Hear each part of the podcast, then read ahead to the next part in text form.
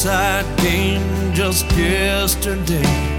Dismayed all that I learned. The emptiness of life examined. Hello out there, and welcome to another episode of Things I Learned While Learning Other Things. This is an attempt by me, Joe Morahan, and my brother JS to provide you with a series of interesting, informative, educational, and yeah, we hope enjoyable stories that will help you navigate through those high seas of life. Today, we welcome you to our 250th episode of Things I Learned While Learning Other Things. 250. If you have listened to many of these, you are very brave. In any event, we now produce part seven of Donkey Do. What donkeys do. I do. Part seven. And in keeping with the high intellectual uh, subject matter that we have discussed over our first 249 episodes, we return to the subject of, well, donkey sex. Hmm of a naive Frenchman, Brigitte Bardot, a donkey named Charlie, and a gardener. So, this is a story of sexual harassment, the serial section, sexual harassment and molestation of the donkey Charlie, owned by that poor, naive Frenchman, Mr. Manavet, whose donkey Charlie molested Mimosa well, attempted to molest Mimosa. And all this Donkey Kong nonsense was just too much to bear, not only for Mimosa, but for Brigitte Bardot, who witnessed this, who during the course of her long lifetime was way, way too familiar with all forms of female objectification and sexual harassment herself. And as a long term committed animal rights ethicist, she could tolerate on behalf of all females of all species. She could, you know, could watch not one more single case of sexual harassment take place without intervening forcefully.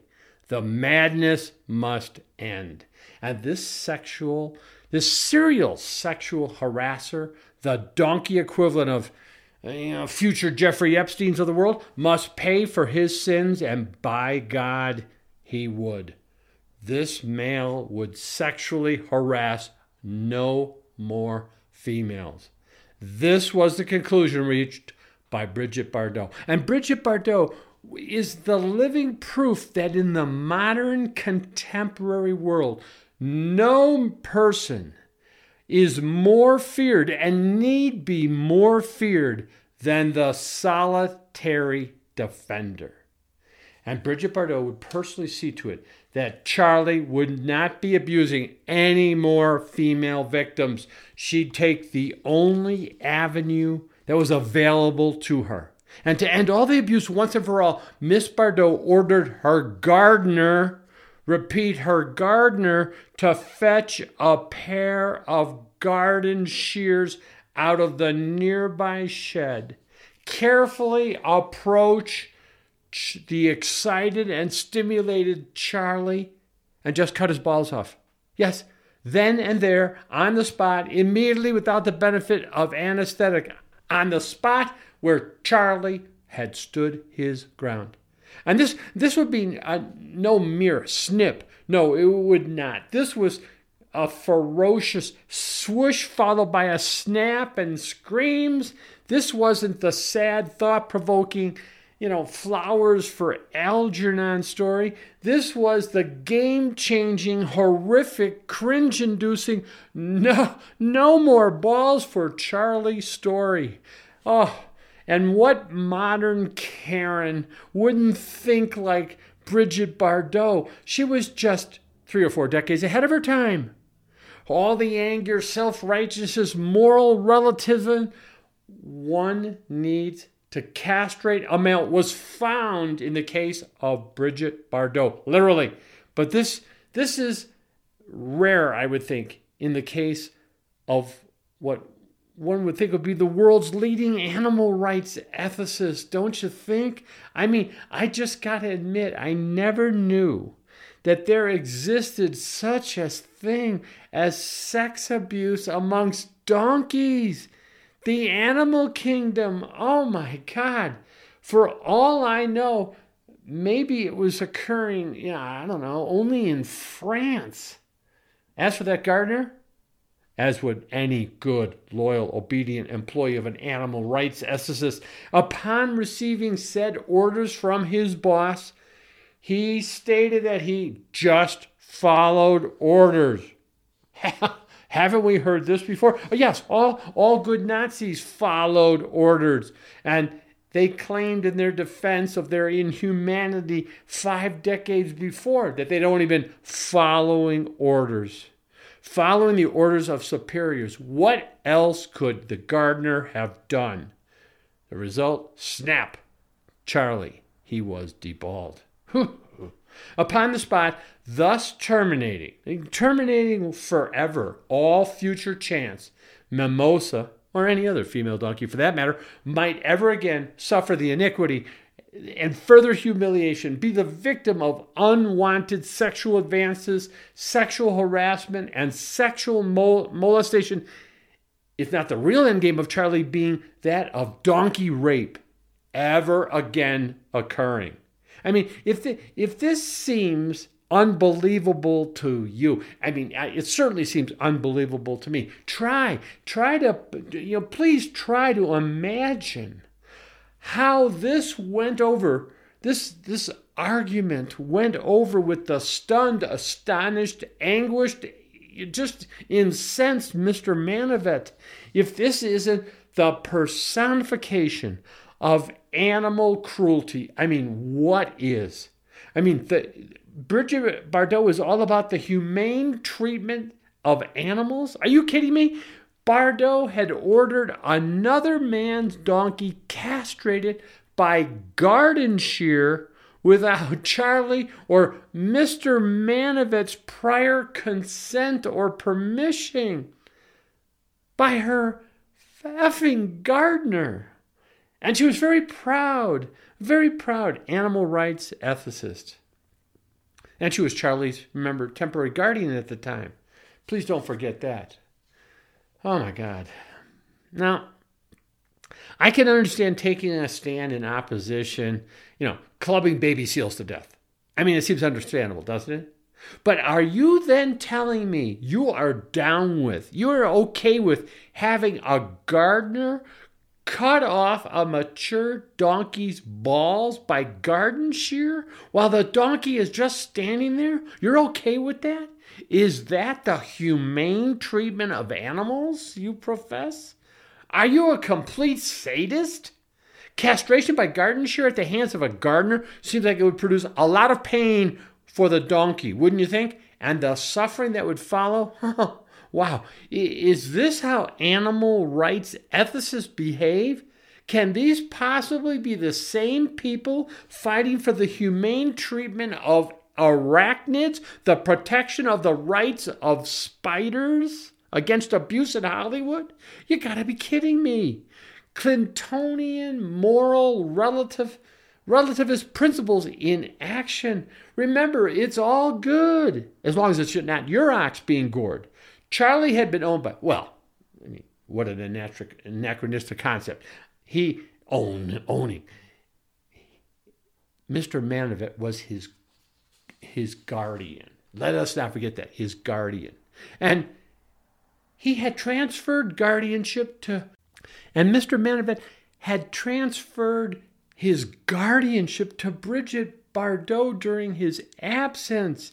And this certainly would qualify, even in progressive Boulder, as, a, as requiring a duty of care on her part at least. And he certainly hadn't provided prior consent, as whether you call it ownership or guardian of Charlie, I might add, to have Charlie castrated by, by hedge clipper by Brigitte Bardot's gardener, no less, without the benefit of anesthetic, whatever degree of wokeness that may or may not have existed in France in 1989. As an aside, imagine France in 1789, the guillotine and all that craziness. Miss Bardot's attempt at explanation, justification of the sudden castration by Garden Clipper by her gardener upon an orders of an outraged, angered animal rights ethicist, not to say trusted neighbor, trusted guardian of Charlie, just seemed so unreasonable to Mr. Manavet, whom in, whom in his understandable distress he did not attempt to either beat the crap out of this insufferable, insufferable you know, maniacal, hypocritical, self righteous, soulless witch, Brigitte Bardot, nor did he attempt to kill her by garden shear or by any other means available to him. Though uh, Mr. Manavet did hope to beat the shit out of Miss Bardot in a French court of law. Oh, yes, he did. And who might blame this distraught gentleman for having such desires? Mr. Manavet sued Brigitte Bardot. He filed a civil lawsuit against uh, Brigitte, whom felt completely justified in having, ta- having taken the action she had decided upon. Admittedly, had given her gardener the order to terminate the male sexual harassment and molestation, as she defined it by Charlie of Mimosa, by castrating the offending donkey by Garden Clipper by the aforementioned obedient gardener. So is it possible that Mr. Manavet may or may not have been tempted to kill Miss Bardot, or maybe considered resorting to performing a forced clitoridectomy by garden shear by his gardener upon the wigged out animal rights ethicist neighbor whom betrayed him? Huh? Though there is nothing in the record to suggest that Mr. Manavet ever, ever contemplated such evil thoughts, sought such revenge. Nothing. The record on this is silence. But who might blame him? Who might blame Mr. Manavet if he had harbored such evil thoughts of violence? The official record shows no such indication on the part of Mr. Manavet. He never harbored such cruel, uncivilized response. Always he remained a civil, law abiding citizen of France, a consummate gentleman throughout this nightmare. It appears as, as if the most neighborly, most civilized response a man might take in such an impossible to comprehend scenario was Mr. Manavet's response to the unimaginable, horrible injustice to which his donkey had been exposed. And he decided the best response to this obvious, cruel injustice would be to rely on the French legal system to sort out the horrors of this astonishing, inhumane treatment of an animal. Oh, Mr. Manavet, you poor naive man. First, you, you, you depended upon Miss Bardot to protect your donkey. Now, this, you sucker! To count on French law to render justice? French justice? Do you ever remember the name Marie Antoinette? Remember, she was beheaded. As my mom, as my mom often would ask me in all kinds of circumstances while I was growing up, What? Are you stupid or something? I mean, this was France, for God's sakes. Never forget this. This was an important thing to remember. This is why I like Henry V, Agincourt, you know, we few, we marry few, we band of brothers, and all that stuff. Oh, those wacky French. Mr. Manavet, what were you thinking? You think Charlie suffered? Now it was to be Mr. Manavet's turn of the screw. You think he was distraught, suffered immensely whenever contemplating Charlie's cruel fate? Oh, well, he had no idea what outrage was coming his way. And that's what we're going to talk about in the last episode of Donkey Do What Donkeys Do. Goodbye.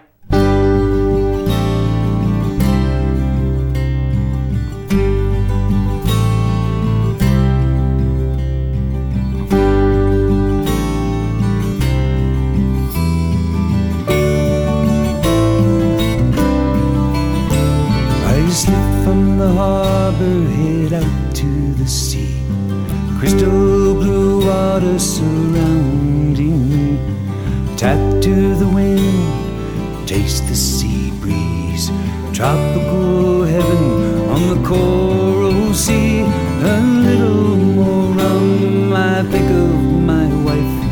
What did I do? Have I ruined my life? I Tell her I've changed, become a new man. I promise I will, and I know that I can. When did the skies change? When did they turn black?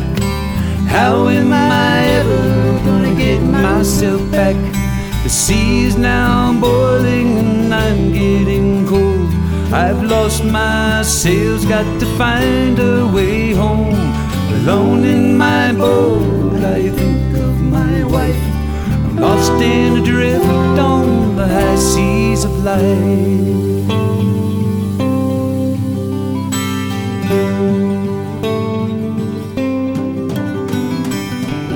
From tomorrow, days from. Can save me unless fate lends a hand. Storm it is worse and I have no control. The wind and the waves are taking their toll. I look to the stars, there's none I can see. I'm afraid fate, she has answered me. Only moments my story will end. And there was a story I wanted to send. Oh, how I dream for the calm of the sea. A beautiful face smiling back at me. The sea is boiling and I'm getting cold. I've lost my sails, got to find a way home. When did the skies change? When did they turn black? How am I ever gonna get myself back? Alone in my boat, I think of my wife. I'm lost in a drift on the high seas of life. When did the skies change? When did they turn black? How am I ever gonna get myself back? Alone in my boat, I think of my wife. I'm lost in a drift on the high sea.